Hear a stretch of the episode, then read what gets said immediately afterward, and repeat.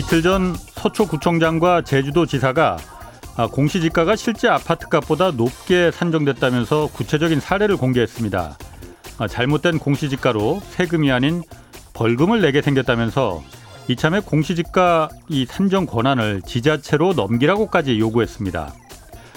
아, 국토부가 어제 서초구와 제주도가 사례로 든 이 공시지가를 조목조목 반박했습니다. 서초구에서 한 아파트는 공시지가가 6억 7천만 원으로 산정됐는데 작년에 5억 7천만 원에 거래됐다고 주장해서 이 알아봤더니 이 아파트는 일반 분양 아파트가 아니고 작년에 분양 전환된 임대 아파트였습니다. 10년 동안 임대료 내며 살았던 임차인에게 LH가 분양 전환해준 가격이 5억 7천만 원이었다는 거죠. 분양 전환 가격은 일반 시세보다 당연히 낮게 해줍니다. 어, 부동산 사이트에 들어가서 확인도 해봤더니 이 아파트 현재 거래가는 10억 원 가량이었습니다. 또 제주도에선 같은 아파트 같은 동인데도 공시지가가 왼쪽 라인은 올랐는데 오른쪽 라인은 내려갔다 해서 국토부에서 확인해 봤더니 같은 동은 맞지만 왼쪽, 왼쪽 라인은 소형 그리고 오른쪽은 어, 두배 가까이 더 큰 대형 평수였습니다. 이 대형 평수의 아파트는 실제 거래 가격이 좀 내려갔습니다. 시세를 반영하는 공시지가는 집값이 오르면 당연히 따라 올라갈 수밖에 없는 구조입니다. 이걸 잘 아는 자치단체장들이 앞장서서 조세 저항을 부추기는 그런 행동은 좀 바람직하게 보이진 않습니다. 우리나라 법에는 공시가격을 적정 가격으로 산정하라 이렇게 명시되어 있습니다. 시세대로 산정하지 않는다면 그게 바로 위법 행위입니다.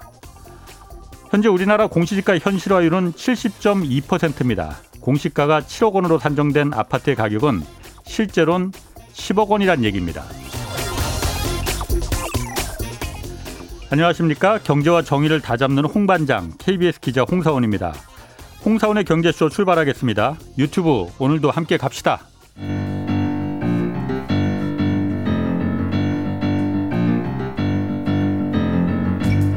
세계 100대 경제학자 가짜 경제 뉴스 감별사 가슴이 뜨거운 경제학자 건국대 최백은 교수의 이게 경제다. 네, 탁월한 식견과 통찰력으로 경제 이슈 분석하는 이게 경제다 시간입니다. 최백은 건국대 경제학과 교수 나오셨습니다. 안녕하세요. 네, 안녕하세요. 예. 예. 먼저 잠깐 좀 안내 말씀드리겠는데 오늘 밤 10시 5분부터 일라디오 김성환의 시사야에서 2021년 어, 재보궐선거 특집 개표 방송이 4시간 동안 생방송됩니다. 많은 관심 바랍니다. 자, 최 교수님. 예. 그 국가 부채 어제 뭐 하여튼 신문에 많이 오르내렸어요. 예. 인터넷 포털에도 제가 보고서는 예. 제가 좀 헷갈렸던 게 아니 얼마 전까지도 국가 부채가 GDP 대비해서 40%를 뭐 넘네 안 넘네 해서 그 논란이 있었는데 갑자기 100%를 넘어버렸다는 거예요. 그래서 아니 이게 헐 진짜 헐 그랬거든요. 예. 어떻게 된 겁니까 이게? 그러니까 이게 그 기자분들이요. 예. 기자분들이 저는 두 가지 중에 하나라고 생각하는데. 예. 그러니까 이제 어저께 이제그러니까는 정부에서요. 예. 어 이제 그 국무회에다가 이제 그 보고한 것 중에 하나가 예. 우리가 이제 정부가 이제 예산을 이제 살림살이를 짜는 게 예산이잖아요. 그렇죠. 그 예산을 어. 이제 편성을 해서 국회에 제출하면은 심의 받아가지고 집행을 하고, 예. 그다음에 이제 그거 다 쓰고 나면은 그다음에 이제 결산에 대해서 보고를 해야 되는 그렇죠. 거죠. 예. 그리고 그걸 이제 최종적으로는 이제 국회에다 이제 보고를 하게 돼 있습니다. 예. 5월 말까지요. 그러니까 그 이제 정부 내에 이제 그러니까는 그이 어, 결산 이제 보고 과정이 어저께 음. 있었었어요. 예, 예. 그래서 그 자료가 이제 기재부에 딱 이제 발표가 된 거죠. 뜬 아, 거죠. 예. 심의 의결된 아니에요. 아. 예, 거기 이제 그 자료를 보고서는 이제 기사들을 작성을 한 것 같은데, 예. 작성을 한 것 같은데, 거기 그걸 보게 되면은 이제 부채라는 용어하고 채무라는 용어가 나옵니다. 부채와 채무는 다르죠. 예, 다른데 아. 많은 일반 국민들은 별 사실 그 차이를 잘 몰라요. 어, 같은 거. 어. 예, 왜 그러냐면은 뭐 평상시 우리가 이제 국가 채무 비율을 얘기할 때도 예. 정확하게 사실 정부 채무 비율인데 음. 예, 국가 채무 비율 하게 되면 이제 뭐 민간 부분도 다 포함하는 거기 때문에 예. 정부 채무 비율인데 우리가 뭐 정부 부채, 국가 부채 이런 말로 이제 우리가 혼용해서 쓰, 써왔잖아요. 음, 음, 예, 예. 그러니까 일반 사람들은 뭐 채무하고 부채 차이를 그렇게 심각하게 생각을 안 하죠. 예. 안, 안, 하는데 기자분들이 이제 어저께 그 자료를 딱 열어봤을 때 어. 채무하고 부채가 분명히 구분돼 있었단 말이에요. 예. 구분돼 있었는데 갑자기 이제 뚱딴지 같이 어. 그 부채 부분에 있는 수치를 예. 수치를 가지고 이제 그러니까 물론 이제 국가 부채라고 표현을 했습니다. 어. 근데 이제 그걸 표현을 할 때 이제 GDP 대비 이제 100%가 넘었다는 얘기가 나오고 있기 때문에 지금 이제 사회자께서 말씀하셨듯이 예. 국민들이 볼 때는 갑자기 이게 무슨 어. 40%돼 있다 갑자기 무슨 100%가 넘었다는 그러니까. 거니까 예, 예. 이거 이걸 그러면 좀 설명이 좀 필요한 거잖아요. 예, 예. 설명이 필요한 건데 그거를 그냥 음. 넘, 그냥 넘어간 거죠. 넘어가면서 어, 국가 부채가 그러니까 어쨌든 GDP를 추월했다. 뭐 이런 식의 기사가 쏟아져 나왔죠. 한 2천조 육박하고 있다. 뭐 이런 식으로 그러니까요. 자, 그러면은 채무와 부채가 네. 이참에 네. 왜 그게 다른 건지. 그러니까 지금 부채가 넘은 건 사실인데 채무는 안 넘었다는 거잖아요. 어떻게 다른 건지 좀. 그러니까 우리가 우리가 기준을 알고 있는 수치. 네. 지금 이제 홍 기자님이 말씀하시는 것처럼 지금 그 40%된 거는 어. 국가 채무는 변화가 없어요. 그렇죠. 지난해 네. 그러니까 정부가 발표한 거 지금까지 발표한 수치가 그대로 여기 이제 담겨 있습니다. 예, 예. 담겨 있는데 부채라는 수치가 툭 튀어나왔는데 아. 이 차이가 뭐냐면요. 그러니까 우리가 아, 모든 채무는 부채는 속해요. 예. 근데 부채 중에서 채무에 속하지 않는 게 있어요. 네. 그러니까 우리가 뭐 수학적으로 얘기하면 더 이게 부분 집합 이런 관계 음. 일종의 이렇게 비 어렵게 말고. 예. 예. 예. 그러니까 이제 모든 부채는 채무는 아닌데 아하. 모든 채무는 다 부채입니다. 예, 예. 부채인데 음. 부채 중에서 채무가 아닌 게 있다는 얘기죠. 예를 들어서. 자, 예를 제가 쉽게 예를 들면요. 우리가 예를 들어서 그 어, 개인이 뭐 그래서 어, 그 건강관리하기 위해서 예. 헬스장을 등록을 했어요. 예. 그 연회비를 냈단 말이에요. 예, 예. 연회비를 뭐 1년에 한 100만 원을 냈다고 가정을 아. 해보세요. 100만 원을 내게 되면 내가 이제 1년 동안 그 연회장을 이용할 서비스를 이용할 이제 권리가 있는 거잖아요. 예. 그리고 이제 그 헬스장은 나한테 그걸 제공할 이제 의무가 있는 것이고요. 예. 그랬을 경우에 그 헬스장 입장 속에서는 그 장부를 정리할 때요. 음. 그 100만 원 수입이 음. 이제 부채로 잡힌 기록이 됩니다. 예, 예. 부채로 기록되는데 예. 근데 이제 이게 중간에 근데 헬스장을 문을 닫게 돼 버렸어요. 예. 영업상 이유로 인해 가지고. 예. 그러면 그 나머지 기간에 대해서 돌려줘야 될 게 아닙니까? 그렇죠. 이용을 못 했으니까. 예, 예. 그게 이제 채무가 채무. 되는 겁니다. 그때 음. 가서 채무가 되는 거예요. 아.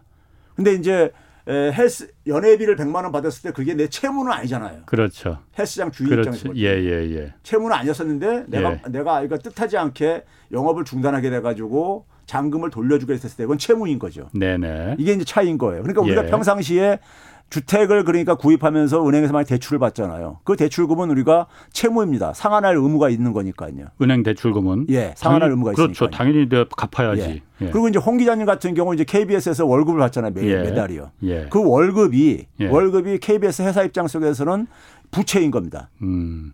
예, 언젠가 지급을 해야 되는 거니까요. 그렇죠. 예, 매달 그렇죠? 말해야 예, 근데 채무라고는 안 하죠, 그걸 가지고. 그렇죠. 아. 예.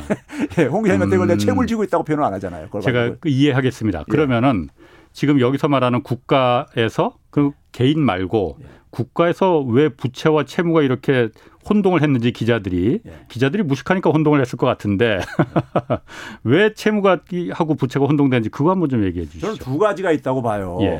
예. 그러니까 혼동해서 쓰신 분도 없잖아 있겠지만은 예. 제가 볼 때는 그 가능성은 좀 낮다고 보는 게 그 자료 음. 기재부의 자료 보게 되면 국가 채무가 이렇게 따로 이렇게 있었었어요. 예. 그리고 그 자료는 평상시에 공개된 그 자료와 똑같은 내용이었었습니다.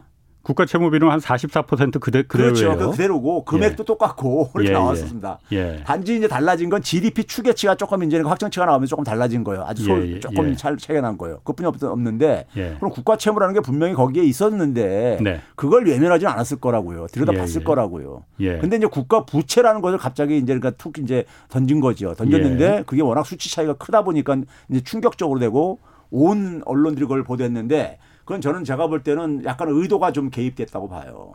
의도라면은 그러니까 이제 우리가 흔히 말해서 어, 이 국가 우리가 부채나 채무에 대한 국민들이 어쨌든 간에 이 소위 말해서 트라우마 같은 게 있잖아요. 음, IMF도 겪었고. 예, 채무는 굉장히 나쁘다는 어쨌든 이런 그렇죠. 인식도 있고요. 그렇죠. 예.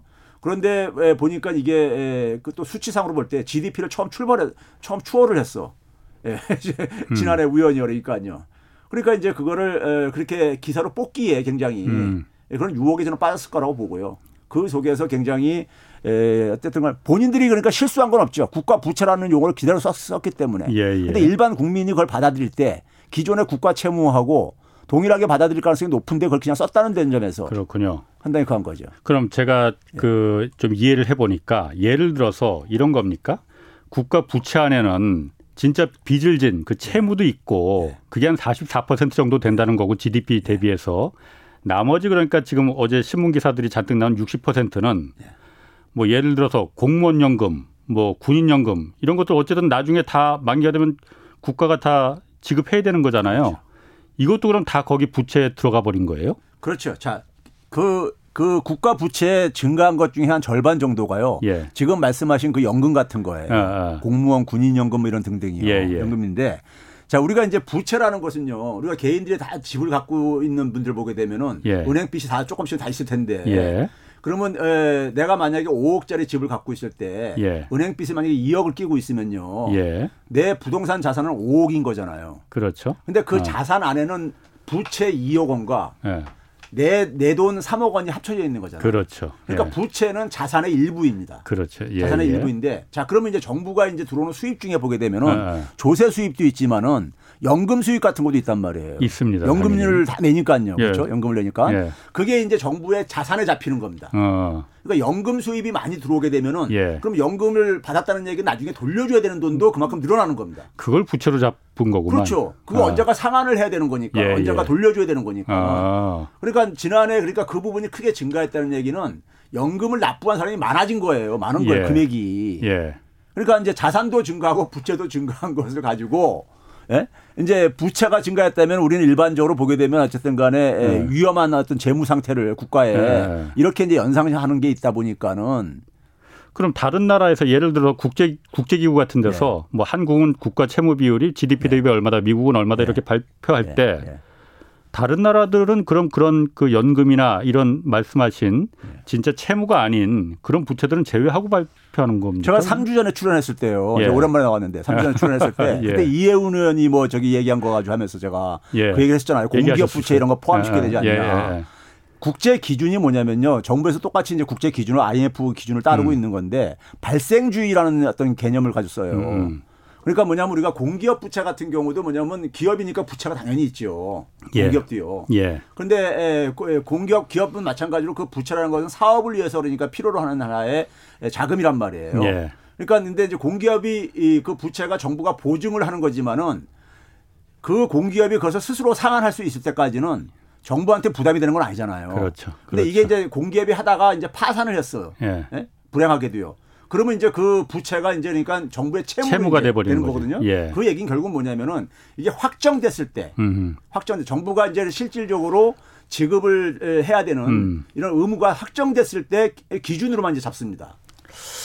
그거 보면은 예. 제가 그 어제 신문 기사 그 이름 헤드라인을 좀 몇 개좀 예. 좀 봤거든요. 뭐 조선일보는 한 번도 경험해 보지 못한 나라빚 2천조 육박, 예. 뭐 나라 살림 빨간불, 적자 사상 최대 코로나 돈 풀기에 나라 곳간 텅텅 뭐 이런 제목을 헤드라인을 다 네. 뽑았단 말이에요. 그러면은 제가 궁금합니다. 최 교수님도 이거 다 아시는데 네. 이걸 자료를 낸 네. 기재부에서는 이게 사실과 다르게 지금 기사가 나가고 있다라는 걸 알 거 아니에요? 그렇죠. 그런데 기재부에서 이거 반박 자료 내지 않았는데 그냥 가만히 있었는데 그럼 기재부가 이걸 모르지는 않을 거 아니에요. 저는 저는요 예. 제 개인적인 생각인데 뭐 그분들 뭐 저기 이제 머릿속을 들여다보지 않았으니까 예. 그분들이 이제 보도자를 내는 게 있고 안 내는 경우들이 있고 그래요 그동안 제 경험으로 보게 되면 반박이나 해명 자료 예 내는 경우가 있고 안 내는 경우가 있고 그러는데 그러니까 어저께 같은 경우는 제가 볼 때는 기재부는 그러니까 모르겠습니다. 뭐 내일 낼지도 뭐 이렇게 할지도 모르겠지만은 이제 예. 이게 논란이 되게 되면요. 근데 이제 적어도 제가 볼 때는 좀 즐기는 부분이 있다. 기재부가 왜 그러냐면 기재부는 그동안에 계속 얘기했던 것이 국가 채무 관리 40% 이내 60% 어. 이내 예. 재정 안정을 계속해서 홍남기 부총리가 강조해 왔단 말이에요. 예, 예, 그렇죠. 그러면 이제 그러니까 예를 들어서 어, 국가 빚이 그러니까 2천조를 지금 육박하고 있다 뭐 이런 식이 나오게 되면은 국민들이한테 국민들한테 어떤 지지를 받을 수 있을 게 아니겠습니까? 제, 정부의 재정 어쨌든 간에 이런 그이 어. 재정을 아껴 쓰는 이런 것 어, 주장이 아, 코로나 때문에 돈 막 이제 나눠주면 안 되겠구나 이런 걸 국민들이 이제 느끼게 그렇죠. 아니 음. 지금 기재부에서는 그동안 어쨌든 간에 재정이 화수분이 아니다. 계속 그런 얘기를 했잖아요. 그렇죠. 했는데 그러니까는 그것을 어쨌든 간에 정치권이라든가 정부라든가 국민들은 정부가 얘 돈을 안 쓰냐 이렇게 어려워 죽겠는데 예. 뭐 이런 여론이 있었잖아요. 그 속에서 굉장히 힘이 들어들 게 아닙니까? 근데 이런 이런 언론 보도가 나오게 되면은 기재부 입장에서 볼 때는 원군을 얻는 거죠. 참 제가 보니까 이게 뭐 이런 경우가 뭐 비일비재한데 사실 아 그러니까 사실 기레기라는 얘기 듣는 거거든요. 네. 이 기자들이 일부 무식한 기자들이 예. 그냥 그 자료를 자기 나름대로 해석을 해서 예. 야 이렇게 볼 수도 있는 거 아니야? 예. 이런 경우 정말 실제로 비일비재합니다. 예. 비일비재해요. 자기 나름대로야말로 방향으로만 시각으로만 그 이 쓰는 거. 예. 이걸 기재부에서 그럼 바로 잡아줘야 되는데 예. 하여튼 지금 뭐 방송 기재부 관련자들이 좀 들으시면은 지금이라도 좀 야 그거 아니다. 44%가 정확한 거다. 100%를 넘었으면은 벌써 우리나라 그럼 벌써 망했어야지. 근데 이런 경우가 이제 언론이 좀 이제 그러니까 우리가 그, 어, 좀 부정적으로 비난을 받을 수 있는 좀 이제 그런 가능성이 있는 게 뭐냐면요. 예. 저 오늘 이제 투표일이잖아요. 예. 투표일인데 그동안에 어쨌든 간에 야당에서는 어쨌든 간에 에, 국정 심판을 이렇게 얘기를 했잖아요. 정권 심판을요. 음. 근데 이제 정부한테는 굉장히 이런 식으로 보도가 나오면은 이건 어쨌든 간에 정부의 국정 운영이 어쨌든 간에 좀 부정적인 어떤 이미지를 줄 수 있는 거란 말이에요. 그걸 이제 선거 하루 앞두고 이런 식의 보도가 나오는 것은 쏟아내는 것이 저는 이제 그런 이제 의혹도 받을 수가 있다고 생각합니다. 지금 헤이든 님이 그 유튜브 댓글창에서 반박문 기재부에서 냈다고 하네요. 아, 그래요? 뭐, 어, 네. 그거는 네, 제가 정정하겠습니다. 네. 저그 확인 거기까지는 제가 못 했습니다. 자, 다음에 그 요즘 뭐, 뭐 오늘 선거도 이제 부동산에 대한 그 선거가 전부 다 이제 부동산으로 다 어떤 공약들도 다 가고 그 여야 간에 양대 후보가 싸우는 것도 다 부동산이 이제 주로 초점이 됐는데 아, 이 얘기 한번 보겠습니다. 그 김상조 청와대 정책실장 바뀌면서 이승호 신임 실장이 아, 얼마 전에 며칠 전에 이런 얘기했어요. 문재인 정부 들어서 폭등한 이 부동산 가격에 대해서 이게 한국적인 현상만은 아니다. 그러니까 다른 나라들도 다 같이 올랐고 한국만 오른 건 아닌데 왜 우리만 이렇게 문제를 삼느냐. 뭐 이런 뉘앙스로 얘기를 했거든요. 이거 어떻게 보십니까? 예, 이 부동산 문제는 굉장히 민감해요. 예. 전체 국민들 우리나라 국민들이 그러니까 재산이 다 거기 들어가 있으니까. 그러니까요. 그래서 예. 이제 민감하고 그러니까 특히 이제 그러니까는 그 이런 부동산이라든가 뭐 주식 가격이라든가 이런 게 오르게 되면 또 이제 거기에서 그 올라와서 혜택을 본 사람은 구할 수 있겠지만은 예. 그 이제 그러니까 뭐 그런 혜택에서 이제 제외되거나 아니면은 그다음에 이제 그 집값이 올라가지고 피해를 본 사람들이라든가 이런 분들은 굉장히 지금 어쨌든 간에 분노할 수밖에 없는 이런 좀 이제 이런 박탈감이라든가 이런 게 있죠. 예. 그래서 굉장히 이제 민감한 부분인데 그, 어, 이런 건 있습니다. 그런 분노를 다 떠나서 이제 저는 어. 이제 그러니까 객관적인 데이터만 저는 먼저 말씀을 드리면요. 예, 예. 에, 국제결제은행이라는 곳이 있어요. 있죠. 국제결제은행이 어. 이제 그러니까 중앙은행의 이제 그러니까 모임체입니다. 네, 중앙은행들이 음. 이제 회원이고요. 각국의 중앙, 우리나라 한국은행도 거기 저거고요. 회원이고요. 그러니까 이제 중앙은행들에서 이제 그러니까 집값 여러 통계들을 내는데 집값은 부동산 가격은 이제 그러니까 금융 문제하고도 관련 금융 안정하고도 굉장히 중요한 문제이기 때문에 예. 축에서 예, 국제 결제은행 자료를 제가 좀 소개를 할게요. 예. 국제 결제은행 자료를요. 그러니까 우리나라는 이제 보게 되면 이제 다른 나라 가격에 대해서는 별 관심은 없어요. 그러니까요. 음. 그렇죠. 내 옆집에 내 옆, 내 집이라든가 내 옆집이 얼마나 올랐느냐 이게 더 관심이 있을 뿐이죠. 예. 근데 문재인 정부가 이제 그러니까는 우리가 그 기간 동안에 문재인 음. 정부가 2017년 5월 달에 출범을 했는데요. 예. 그러니까 2017년 1분기 대비해서 지난해 3분기까지 이제 그러니까 데이터가 나왔어요. 음. 그때까지 이제 그러니까 문재인 정부의 우리나라 주택 평균, 평균 평균입니다. 예. 전국 평균이에요. 예. 평균이기 때문에 이게 그러니까 체감은 굉장히 틀릴 수가 있습니다. 개인별로요. 근데 이 기간 동안 총 오른 게 8.7%가 올랐어요. 8.7. 예. 예. 그러니까 연으로 2.4%입니다. 예. 연으로요. 이게 그러니까 박근혜 정부 그러니까 한 4년 동안에는 연 한 어, 이, 아니 연1.7% 올랐으니까는 그것보다 훨씬 많이 오른 거죠. 예, 예. 예 많이 오른 건 사실입니다. 음. 그런데 그걸 이제 그러니까 기간별로 이렇게 문재인 정부도 들여다 쪼개서 들여다 보면은요. 들여다 보면 어, 18년도에 그러니까 3.2%로 평균보다 좀 많이 올랐던 때가 18년도가 그랬었고요. 그 다음에 이제 19년도 같은 경우 거의 안 올라 저기 0.07%뿐이 안 올랐었고요. 예. 2020년 지난해 19년 말부터 이 지난해 그러니까 5.6%나 올랐어요. 음. 숫자가 좀 많이 나오니까 헷갈리긴 한데. 예. 예. 그러니까 지난해 이제 그러니까 19년 말부터 지난해니까 많이 올랐어요. 예, 예. 네, 절대적으로 아, 많이 올랐습니다. 예. 근데 이, 이 8.7%라는 게 많은 국민들이 그러니까 체감을 잘 이제 하기 힘들 수도 있는데 특히 수도권 사시는 분들은. 예. 근데 8.7%가 그렇죠. 연 2.4%가 적은 건 아니에요. 근데 사실은요. 우리 네. 요즘 금리를 생각해 보면요. 아, 그렇, 물론 그렇죠. 예. 그렇죠. 근데 어쨌든 간에 예. 에, 근데 이제 서울 주택값만 하게 되면 한 한 15% 정도 올랐어요. 음, 그러니까. 그리고 예. 확실히 더 많이 올랐죠. 예, 예, 예. 더군다나 이제 아파트값만 하게 되면 한 18% 올랐고요. 예. 그러니까 그거 굉장히 큰 겁니다. 그것도 예, 어쨌든 간에요. 그런데 같은 기간 동안에 예국을 좀 우리가 비교를 아. 해보게 되면요. 예국을 하다 보면 이제 뭐 미국이라든가 이제 그러니까 북미권 나라들이 있고 그다음에 이제 유럽권 나라들이 있고 그러는데 캐나다 같은 경우는 66%나 올랐습니다. 같은 기간에요. 미국은 얼마나 올랐나요? 미국이 미국이 많이 올랐다고는 했는데. 아, 미국이 19.3% 올랐습니다. 음, 우리보다 네. 더 많이 올랐네요. 그렇죠. 더 올랐죠. 훨씬 그러니까 연 그렇죠. 아니 이게 그러니까 아, 같은, 그 기간, 기간, 동안에 우리는 예. 8.7이었는데 예. 미국은 예. 19%. 독일도 26%나 올랐어요. 음. 그러니까 어, 그러니까 이게 이제 그러니까 어쨌든 간에 우리보다 낮은 나라가 예. 낮은 나라가 주요 국가들 중을 다 이렇게 보게 되면 홍콩 아시아의 홍콩, 싱가포르, 중국, 인도가 다 포함을 해 가지고 예. 보게 되면 한 네 나라 정도뿐이 없고요. 다 우리보다 높아요. 상승률은요. 높아요. 그 수치로 보면은 물론 제가 예. 항상 음. 그 취재할 때 믿는 게 그 숫자들, 숫자들만이 네. 거짓말을 안 하기 때문에 사람 말 대신 숫자를 봐야 된다고 제가 항상 철칙으로 네. 삼고 있긴 하지만은 지금 어쨌든 그런 숫자들을 말씀하신 게 한국이 그러니까 8.7인데 미국이 19%가량 올랐고 캐나다는 66%까지 올랐고 그러니까 한국이 상대적으로 선방한 거다. 뭐 이렇게 들리는데 이게 그런데 숫자는 그렇다 하더라도 문재인 정부 부동산 정책이 그럼 잘못한 게 없다. 이런 그, 그 어떤 해명으로 좀 들릴 수도 있게 들리거든요. 그, 그 얘기 제가 그래서 전제로 음. 한게 음. 데이터를 내가 저는 음. 소개하는 것뿐이다. 예, 예. 그러니까 뭐 이제 이 데이터를 그러니까 어떤 분은 못 믿겠다 이제 그런 얘기도 있어요. 예. 근데 뭐 본인이 그러니까 그런 뭐 제가 우리가 그래서 소비자 물가 상승률도 예. 보게 되면 0.5%뭐 기껏해야 최근에 1%좀 넘는 이런 게 나오는데 일반 주부들과 못 믿겠다 그러잖아요. 시장 가면 훨씬 예. 더 비싸다. 그러니까 그런 그런 거 예. 비슷한 거예요. 어떻게 보면요. 아, 예, 예, 비슷한 건데 근데 어쨌든 간에 이거는 뭐 제가 낸 통계도 아니고 음. 국가 공공기관에서 어쨌든 간에 된 거기 때문에 알겠습니다. 이거 이거를 부정하면은 뭐 얘기를 못 하는 거죠. 뭐 그러면 그렇죠. 더 이상 얘기를 못 하는 건데 저는 이제 정책이 잘못 저는 이 네. 방송에 나와서도 네. 문재인 정부 부동산 정책은 실패했다고 제가 얘기를 여러 번 표현했었어요. 과거에도요. 음. 과거에도 그러니까 최경영 기자가 할 때도 그랬었고 계속 예. 얘기했었던 사람입니다. 예. 그러니까 정책을 그러니까 뭐 잘했다 잘못했다 떠나서 상대적으로 우리가 가격의 상승이 상승이 그러니까 전반적으로 있었는데 왜 그러냐면요. 예. 19년 때 코로나 바로 직전이잖아요. 이때 미국에서 미국에서 그러니까 금리를 쭉 올리다가 한 다섯 차례 올리다가 세 차례 다시 또 내린다. 내렸죠. 그게 2019년도예요. 예.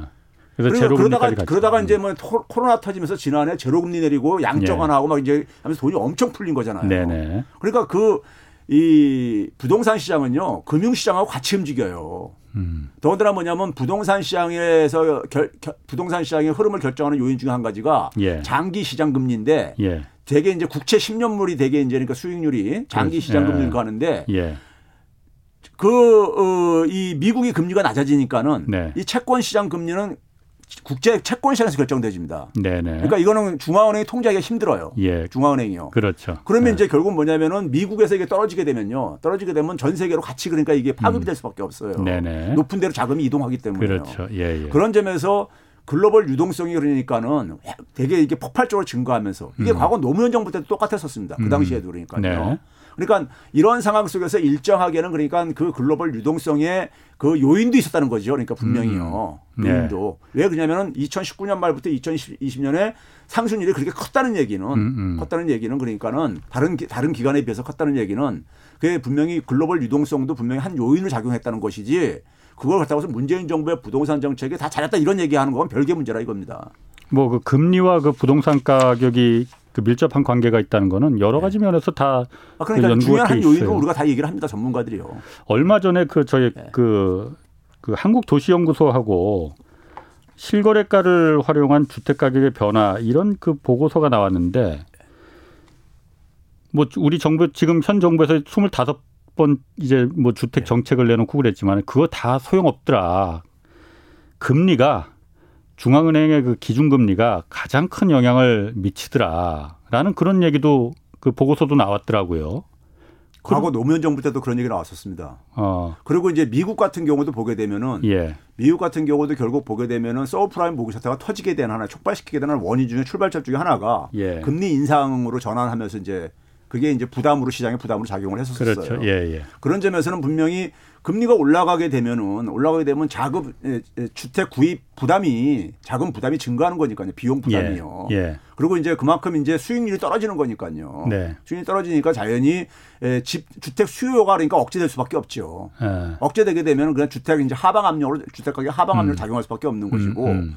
그에 따라서 가격도 이제니까 하방 압력을 작용할 수밖에 없다는 점에서 금리는 분명히 중요한 요인이죠. 예. 그런데 이제 문제는 뭐냐면 지난 1년 동안에 금리를 내릴 수 있는 상황이 아니었었잖아요. 그래. 아니 올릴 수 있는 어, 상황이 그렇지. 아니었잖아요. 예, 예, 코로나로 인해 가지고. 예, 예. 그 상황 속에서 풀린 돈들이 주식시장, 부동산 시장 뭐 이런 쪽으로 음. 실물 경기는 뭐 어차피 살아나기 힘들었었으니까 작년에 코로나로 인해 가지고요. 예. 그런 점에서 이제 분명히 이제 그러니까 유동성이 일정하게 영향을 미친 건 우리가 부인할 수 없는 거고 네.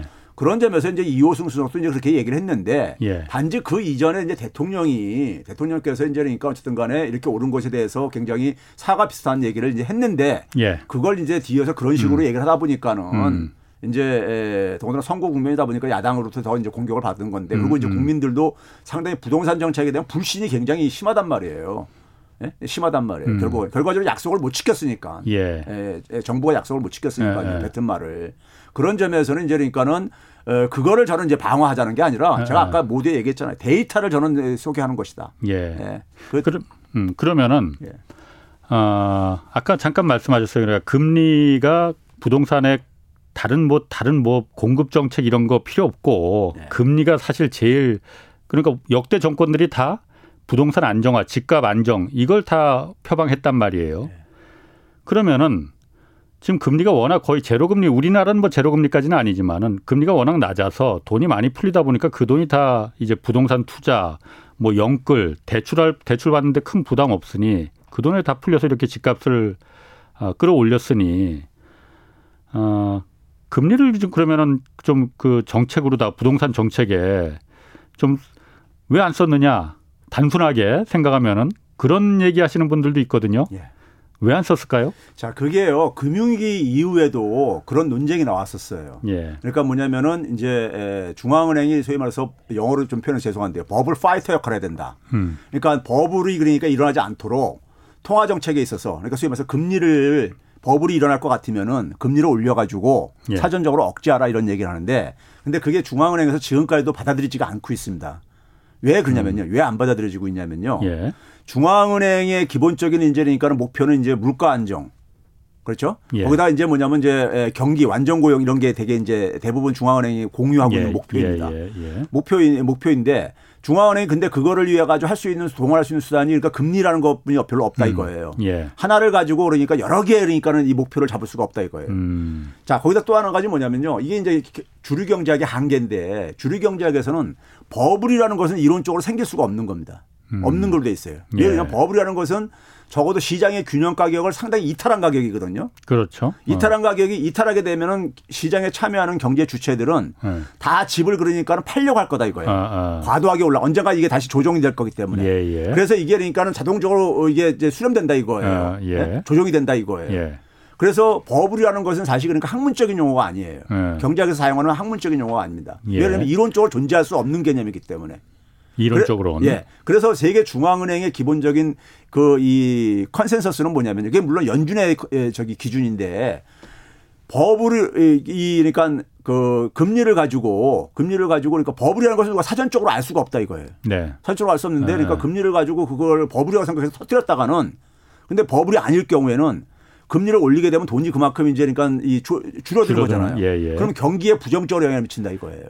기업들이 자금 조달도 할 수가 그렇죠. 어렵고. 이제 경기에 부정적으로 영향을 미치고 그러기 예. 때문에 그래서 그렇기 때문에 버블이라는 것은 그러니까 사후적으로밖에 알 수가 없다 이거예요. 예. 나중에 터져 보니까 그게 음, 버블이었더라. 음, 음. 그래서 이제 중앙은행 입장은 뭐냐면은 버블이 터진 후에 그러니까 뒷정리하는 거, 예. 돈 풀어가지고 그러니까 은행들 부실화된 거 돈 지원해가지고 살리고 뭐 이런 거 하는 것들 예. 이런 입장이 지금까지도 유지가 되고 있어요. 예. 근데 이제 일부 학자들이 버블 파이터 역할을 해야 된다. 예. 버블을 그러니까 적극적으로 대처를 해야 된다. 금리를 가지고 이런 주장하는데 그거는 이제 소수 의견으로 지금도 이제 그러니까 그돼 있고 음. 그리고 주, 그러다 보니까 되게 통화 당국에서는 뭘로 하냐면은 거시 견제성 어, 규제라는 게 있어요. 예. 그게 뭐냐면 우리가 LTV라든가 뭐 DTI 이런 거 있잖아요. 예, 예. 이런 걸로 그러니까 우리가 접근을 해가지고 음. 완화시킬 수 완화시키는 것이 더 바람직하다. 음. 이런 입장이 지금 이제 지배적인 것입니다. 그렇군요. 예. 그럼 지금 어쨌든 미국 그 10년물 장기 그 시장 금리가 예. 올라가다 보니까 예. 우리나라도 지금 금리가 들썩들썩한단 말이에요. 실제로 올랐어요. 그러니까 네. 뭐그 그 혜택 주는 그런 그렇죠. 금리도 지금 네. 올랐고 네. 시중은행들이 아 이렇게 되면은 금리가 자동 그 시장 금리가 중앙에서는 그러니까 한국은행에서는 금리를 기준금리를 올리지 않더라도 네. 시중금리가 이렇게 올라가기 시작하면은 부동산 가격이 집값이 좀 내려가지 않겠느냐 그렇게 보는 시각들이 지금 있거든요. 그렇죠. 어떻습니까? 그렇죠. 저는 그래서 한국 같은 경우 좀 이제 지금 미국은 지금도 뜨겁습니다. 부동산 시장이 지금도 뜨거워요. 여전히요. 예. 예. 왜 그러냐면은 바이든이 경기 부양으로 돈을 예. 지금 대규모로 지금 풀고 있잖아요. 예. 예. 그러다 보니까 이제 에, 소위 말해서 그 풀린 돈이 예. 그 풀린 돈이 어쨌든 간에 자산 시장에 지금 주식 시장도 어쨌든 계속 뜨겁거든요. 예, 예. 뜨겁고 그런 이유가 돈이 굉장히 많이 풀릴 거라고 이제 그러니까 예. 에, 예상을 하는 거죠. 그런데 예. 우리나라 같은 경우는 지난해 그러니까 기억하겠지만 7월 달부터 보유세 강화를 했고요. 그다음에 이제 임대차 3법 이제 그랬고 8월 달에 그랬었고요. 예. 그래서 그게 대기 한 하반기 되면 연말 정도 되면 효과가 좀 나타나기 시작할 거다. 이때 그 당시 그런 예측을 했었어요. 이제 사실. 올해 6월부터 이제 종부세가 실제로 그렇죠. 강화된 게 그러니까 적용이 이제, 돼요. 그러니까 이제 음. 대개 부동산 시장에 시장적인 측면으로 얘기할 때 음. 수요 측면이 예. 수요 측면의 그 요인이 굉장히 부담이 증가해 가고 있다 이거죠. 예. 그러면 이제 보유에 보유에 따른 부담도 증가하고 있고 그렇죠. 음. 거기다 이제 뭐냐면 그 시장 금리도 이제 오름세로 지금 빠르게 오름세로. 예. 우리나라 국제 10년물이 2%가 넘어섰으니까요. 빠르게 지금 지난해 하반기부터 빠르게 증가했으니까요. 빠르게 증가했으니까 그러니까 모든 게 그러니까 수요 측에 좀 이제 부담을 음. 가하는 입장인 거고 음. 거기다가 이제 뭐냐면 전세 압박도 좀 그러니까 이게 좀 이제 해소가 좀 되고 있거든요. 예, 예. 음. 예, 왜 그러냐면 초창기에는 그러니까 임대차 3법하고 보유세 강화를 동시에 하다 보니까는 사람들이 뭐냐면은 어 이 수요 저기 주택을 구입하러 이사 가는 사람들이 잠깐 음. 이제 머뭇거리면서 머뭇거리면서 그러니까는 이 그 임대 물량으로 임대 수요가 증가하면서 근데 이제 임대차 3법으로 이제 그러니까는 임대 재계약이 또 이렇게 예, 겹쳐지면서요. 겹쳐지면서 예. 일시적으로 굉장히 그 전세 시장이 굉장히 저기 저 압박을 받았단 말이에요. 예, 예. 근데 그게 이제 좀 시간이 지나면서 풀린 거죠. 예. 예 풀린 거고 그다음에 보유세 강화가 좀 이제 예, 이제 눈앞에 다가오고 있고 음, 음. 그다음에 금리가 올라가고 있고 예. 그래서 지금 최근에 그러니까 이게 좀 진정세가 보이는 이유가 저는 그런 요인이라고 그거죠. 보고 있고요. 그런데 이제 문제는 뭐냐면 정치권에서 이게 또 이제 정책을 그러니까 이제 뭐 이번 선거 가면서 그런 얘기가 좀 심심찮게 나왔는데 예. 정책을 그러니까 선회한다든가 다시 그러니까 기존의 기조를 바꿔가지고 예. 어떤 뭐 재개발 뭐 이런 걸 푼다든가 뭐 이런 아, 식으로 아. 하게 되면은 다시 또 이제 그러니까는 어떤 시장에 시장에 그 잘못된 신호를 줄 수가 있는 음. 거죠.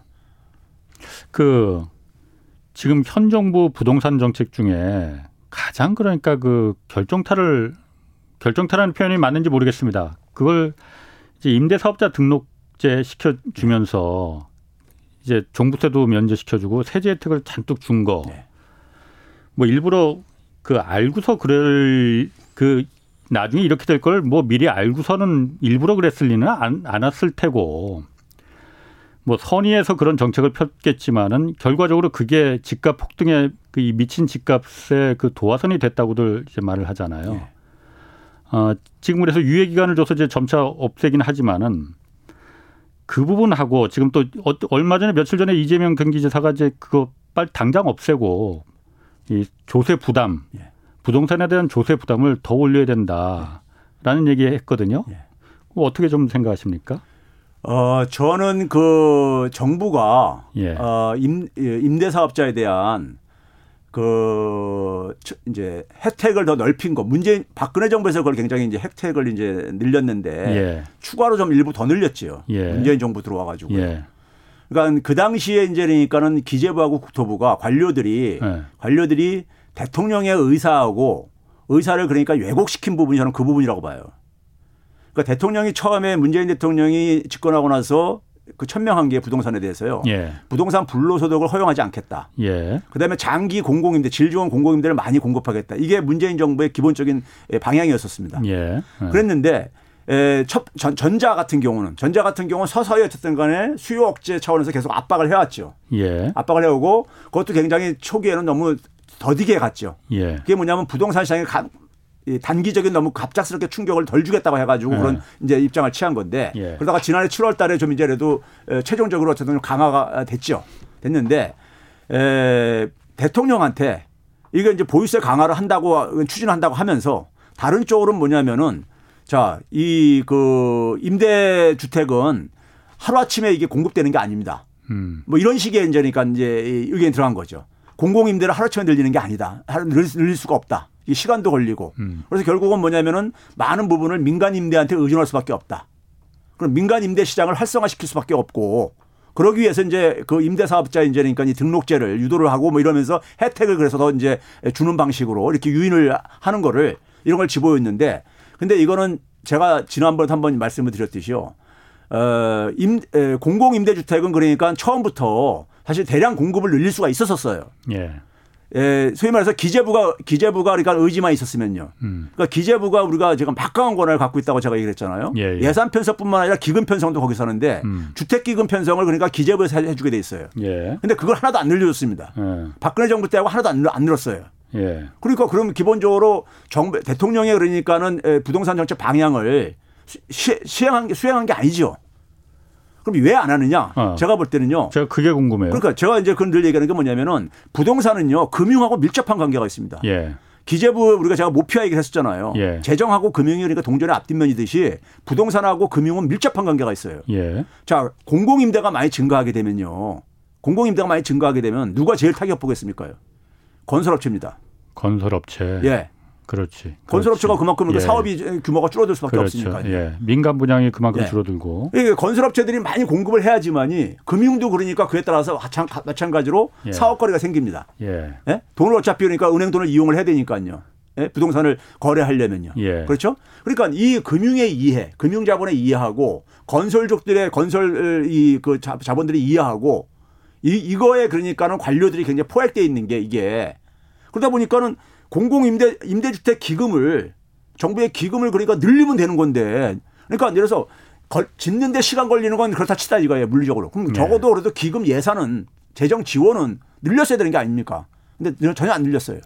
지난 3 지난 박근혜 정부 이후에 지금 4년이 예. 지나가는데 예. 전혀 안 늘렸어요. 예? 안 늘렸다는 얘기는 결국 뭐냐면은 공공 임대주택 지원을 기본적으로 기재부는 싫어한다는 얘기를 그동안 우리가 많이 얘기를 하고 그럽니다. 실질적으로요.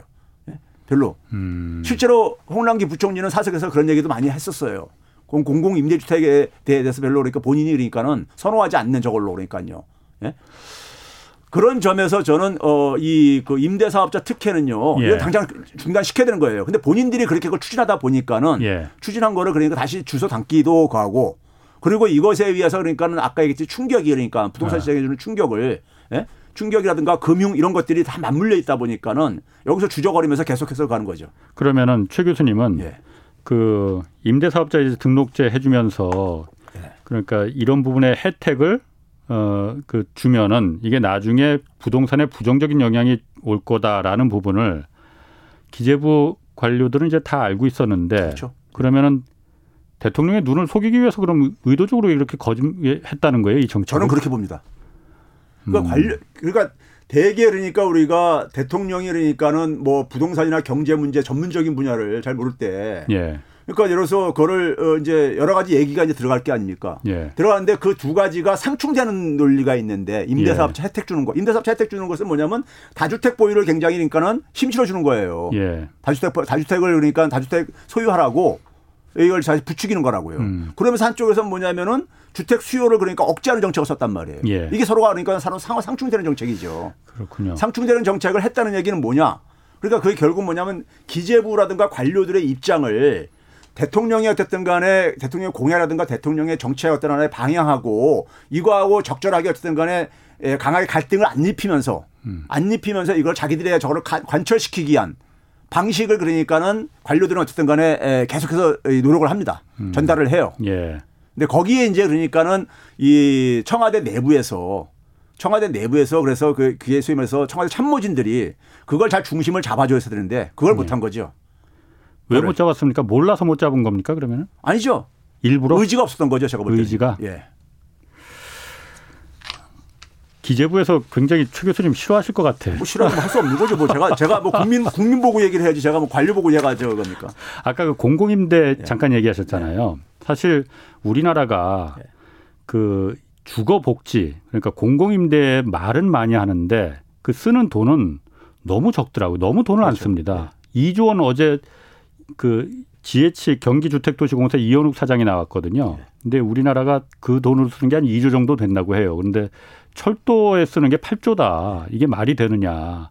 이러면서 어떻게 그 주거복지를 말을 할 수가 있겠느냐 국가가라는 얘기를 했거든요. 그 잠깐 그 공공임대 좀 잠깐 얘기할게요. 지금 말이 나왔으니까 어저께 그 GH 그 주, 경기주택도시공사에서 경기도에서 기본주택을 지금 한다는 걸 어제 좀 설명을 들었거든요. 지금 삼기 신도시에서 어, LH뿐만이 아니고 GH도 참여를 하고 있으니까 근데 포션이 굉장히 작대요. 한 10% 정도밖에 안 되는데 여기는 기본주 기본주택이라는 그 임대주택인데 어, 우리가 흔히 임대주택 하면은 굉장히 뭐 후진집, 뭐 비 물 줄줄 새는 집 이렇게 그냥 그 인식이 박혀 있잖아요. 그런 거 아니고 정말 그 셀럽들도 들어가고 싶어하는 좋은 푸르지오 힐스테이트 자이 같은 그런 임대주택을 만들어서 누구나 들어가게 자격을 주겠다. 무주택자라면은 연봉이 1억이든 10억이든 자격 있다. 제가 그 얘기 듣고서는 어 그러면은 나도 들어가고 싶은데 이러면 정말 투기가 발생하지 않겠구만 네. 하는 생각이 들었거든요. 그거 어떻게 생각하세요? 어, 저는 어, 그게 사실은요 예. 경기도만의 생각이 아니라요 예. 문재인 정부의 공약이었었어요. 그렇지 장기 임대주택 어. 임대주택을 과거에 그러니까 임대주택 하게 되면은 예. 이게 그러니까 우리 사회 속에서 보수층들이 갖고 있는 좀 잘못된 생각이요. 임대주택은 그러니까 어려운 사람들이 살기 때문에 예. 입맛에 맞는 걸 다 요구하지 말아라. 그냥 기본적인 것만 그러니까 살 수 있는 공간만 이런 이런 굉장히 아주 잘못된 생각들을 갖고 있어요. 낙인을 찍었 그렇죠. 네. 그렇게 갖고 있는데 예. 근데 그러다 보니까는 사람 사람들이 많이 이제 그러니까 그것을 이게 저기 저 꺼린단 말이에요. 기피한단 말이에요. 예. 예? 주거 조건으로서요. 그러니까요. 예. 그러다 보니까 이제 이거를 좀 다양하게 예. 다양한 그러니까는 이 수요를 충족시키는 방향으로 어, 이렇게 이제 했던 것이 문재인 정부의 기본적인 것도 공약에 있는 내용이에요. 예. 경기도 그러니까 GH만의 생각이 아니라 예. 문재인 정부의 그 공약하고 똑같아요. 사실은 내용이요. 예. 기본주택 내용이요. 아, 아. 그런데 이제 그거를 이제 기본적으로 뭐냐면은 아까 앞에서 얘기했듯이 관료들이 그러니까 공공임대를 확충하는 것에 대해서 굉장히 소극, 소극적이죠. 저는 부정적이라고 보는데 부정적으로 보고 있어요. 부정적으로 음. 보고 있다 보니까는 임대주택, 임대주택은 기본적으로 민간에서 민간 시장에서 해결해야 되는 문제를 이렇게 예? 거기서 해결할 수 있다 이렇게 음, 음. 보고 있는 것이고 그 관점을 포기를 안 하고 있다 보니까는 안 하고 있다 보니까 에, 정부에서 그러니까 그런 정책이 나오더라도 이게 안 되는 것이고 실제로 그러다 보니까 우리가 LH 문제라든가 무슨 뭐 SH 문제 같은 경우도요. 이쪽에서 우리가 흔히 얘기하는 거 그잖아요. 공공 개발을 이렇게 할 때 그 공공 개발을 예, 하게 되면 그거를 계속해서 공공으로 그러니까 우리가 또 분양도 하고 그래야 되는데 그렇죠. 임대주택이라든가 공공주택으로 네. 해야 되는데 팔아버리죠. 땅 팔아가지고 하고 앉았잖아요. 땅 장사하는 거. 땅 장사하고 앉았잖아요. 네. 그러니까 LH나 GH가 그러니까 공공성을 수행하라고 만든 건데 공공성하고 정 반대하는 짓을 하는 이유가요. 하는 이유가 왜 그런지 아세요? 아까 얘기했듯이 기재부에서 돈을 더 안 늘려줘요. 자기들이 스스로 돈을 만들려고 하는 맞아요. 거예요. 어. 알아서 해라. 예, 그렇죠. 어. 그렇게 하다 그렇게 하다 보니까는 국가는 돈 안 준다. 예. 그리고요. 그리고 이게 우리가 이번에 LH 같은 경우 이렇게 개발을 하게 되면은 그 주변 지 땅값 오르고 이런 거 있잖아요. 예. 그것도 방지할 수가 있어요. 싱가포르 같은 경우는 어떤 택, 지역을 개발을 하려고 그러면 있잖아요. 예. 그 지역 개발 예상 지역 그 주변까지 아. 상당히 광범위하게 매입을 해버려요. 예. 매입을 합니다. 그러니까 그 주변 지역에 그러니까 땅 투기가 안 일어나게 하기 위해서요. 음. 그러니까 할 마음만 있으면 이걸 할 수가 있는 거예요. 근데 그걸 안 하는 거죠. 안 한다는 얘기는 결국은 뭐냐면은 임대주택 공공 임대 사업에 대한 기본적인 생각을 부정적으로 갖고 있고 예? 제가 그 얘기를 하시니까 어저께 그 GH 그 경기주택도시공사 그 이현욱 사장 왔을 때 중앙 정부가 어쨌든 이게를 허락을 해줘야 된다는 거예요. 네. 이런 기본 주택을 하려면은 그래서 네. 아니 이거 좋은데 왜 중앙 정부가 그걸 반대할 이유가 뭐가 있겠느냐 했는데 아 중앙 정부에서 국토부나 기재부에서 이 고소득자까지 임대주택에 들어가게 그걸 허용을 해줘야 되느냐. 여기서 지금 고개를 갸웃갸웃한다는 거예요. 근데 그 부분이 왜 그러는지 뭐 다른 그야말로 생각이 있는 건지 지금 최 교수님 말 들어보니까는 예. 기재부나 중앙정부는 그런 생각이 좀 있을 수 있겠군요. 이게 그렇죠. 금융과 연결돼 있으니 네. 이렇게 되면 건설업체들이 네. 민간 건설업체들이 네. 현대건설, 대우건설, GS가 타격을 받겠네. 그러면은 전체적인 경제가 밑받침이 되는 건설이 예. 문제가 될 수 있겠네. 라는 걱정을 하는 예. 거겠군요. 아니 고소득자라 하더라도요. 예. 집이라는 게 집이라는 것이 그러니까 사, 소위 말해서 우리 그런 말 하잖아요. 사는 것이 아니라 사는 곳이 된다면은 예. 고 아니 중산층이라든가 고소득자가 살, 살 경우에 우리가 주택을 구입함으로써 많은 사람들이 가게가 주택에 묶여가지고 소비를 제대로 못한다는 얘기를 많이 하잖아요. 예, 예. 그러니까 그런 부분 부작용도 있고 그러는데 고소득자한테는 그러니까 소득에 비례해서 그 임대료를 좀 많이 받으면 되는 거예요. 예. 비례해서요. 예. 그게 그러니까 무슨 혜택 계획이에요. 예. 예. 이제 그런 점에서는 그러니까는 에, 기재부의 논리가 굉장히 궁색하고 선진 국가들 음. 같은 경우들도 그러니까 고소득자들에 대해서 이렇게 임대를 배제를 하지 않아요. 알겠습니다. 예. 지금 댓글에 왜 진행자한테 짜증을 내냐고 그런 댓글 나옵니다. 그렇습니까? 짜증처럼 들렸습니까? 그게 아니라 저한테 짜증 낸 거 아니니까 이해해 예. 주시고 오늘 이제 보궐선거 지금 치러지고 있잖아요. 그런데 뭐 어쨌든 그 오세훈 후보나 박영선 후보나 부동산 관련된 공약, 특히 재개발, 재건축, 음, 많이 내놨습니다. 네. 어쨌든 오세훈 후보는 재개발, 재건축은 철저하게 민간 주도로 간다. 뭐 시장 되면 일주일 안에 다 풀겠다라는 뭐 얘기까지 하고 박영선 후보도 이거 뭐 정부가 추진하고 있는 공공 주도 재개발 재건축 이거 고집하지 않겠다라는 얘기 했거든요. 아, 두 후보들 이, 이 재개발 재건축에 대한 입장 이거는 좀 어떻게 보십니까? 그러면 선거 때인데 이걸 얘기해도 되는 겁니까? 아 그런가요? 예. 뭐 그러면은 저는 근데 뭐 예. 아까 앞에서 잠깐 얘기했듯이요. 예. 기존에 그러니까 우리가 소위 말해서 그 이 정책 스탠스를 예. 일관성 있게 나가야 된다. 네. 여기서 잘못 방향을 바꾸게 되면요 시장이 혼란 줍니다. 지금까지 음. 오히려 지금 안정돼 가고 있는 것에 찬물을 끼얹을 수가 있다. 예. 이렇게 본다는 이렇게 보고요. 예. 기본적으로 우리나라 부동산 시장은 예국에 비해서 공공성이 너무 취약합니다. 음. 그러니까 공공성을 후퇴할 문제는 아니라고 봐요. 그래가지고 음. 그러니까 부동산 문제를 해결할 문제는 아니라고 봐요. 음. 예. 공공성 문제. 그러면 우리나라 우리나라 이 주택 가격이 폭등했던 게요. 우리나라 아, 우리나라 이제 주택 가격과 관련해 가지고 대개 전문가들이 얘기하는 것이 예. 공급을 얘기하시는 분들이 갖고 있는 논리가 저는 어, 좀 문제가 점이 있는 게 뭐냐면요. 우리나라 공급을 대표적으로 어, 대표적으로 세 차례 정도 늘렸었습니다. 우리 신도시 3기까지 쭉 나오고 그랬듯이요. 그러니까 공급 이 공급을 가지고 했던 걸 대표적인 예로 가는 게 뭐냐면 90대 초에 200만 원 건설 수도권 일산 분당 예, 이걸 가지고 네. 얘기를 하거든요. 그때도 공급 때문에 가격 안정됐던 거 아니었었어요. 음. 그때도 금융시장 변화입니다. 예. 미국에서 89년도 7월 달부터 주택 대부조합이 대규모로 파산합니다. 예. 700개, 750개 넘는 면서 그러면서 미국의 경기 침체가 오죠. 예. 그래서 부시가 당시에 그러니까 재선에 탈락할 정도로 경기 침체 충격이 왔었고요. 91년도부터 일본의 부동산 시장이 폭락하기 시작하죠. 예, 예. 세계 1, 2 시장이 자산 시장이 폭락하기 시작했어요. 예. 그 여파였었어요. 예. 공급 문제 아니었었습니다. 음, 그 당시도 아니었다. 항상 뭐냐면은 그다음에 두 번째 두 차례 더 가격이 하락했던 때가 언제입니까요? 글로벌 금융위기 때, 외환위기 때 이런 때잖아요. 다 보게 되면은 금융위기 때하고 관련된 금융시장하고 부동산 시장은 90년대 이후에 동조화되고 있습니다. 음, 그러면은 최 교수님이 보시기에 어쨌든 부동산 문제가 한국 사회 그 역대 정권마다 다 집값 안정화시키겠다고 했는데 네. 뭐 그렇게 말하지 않은 정권도 물론 있긴 있었어요. 그렇지만은 전반적으로는 집값을 주거 안정시키겠다라고 네. 했는데 이게 안정이 잘 안 된단 말이에요.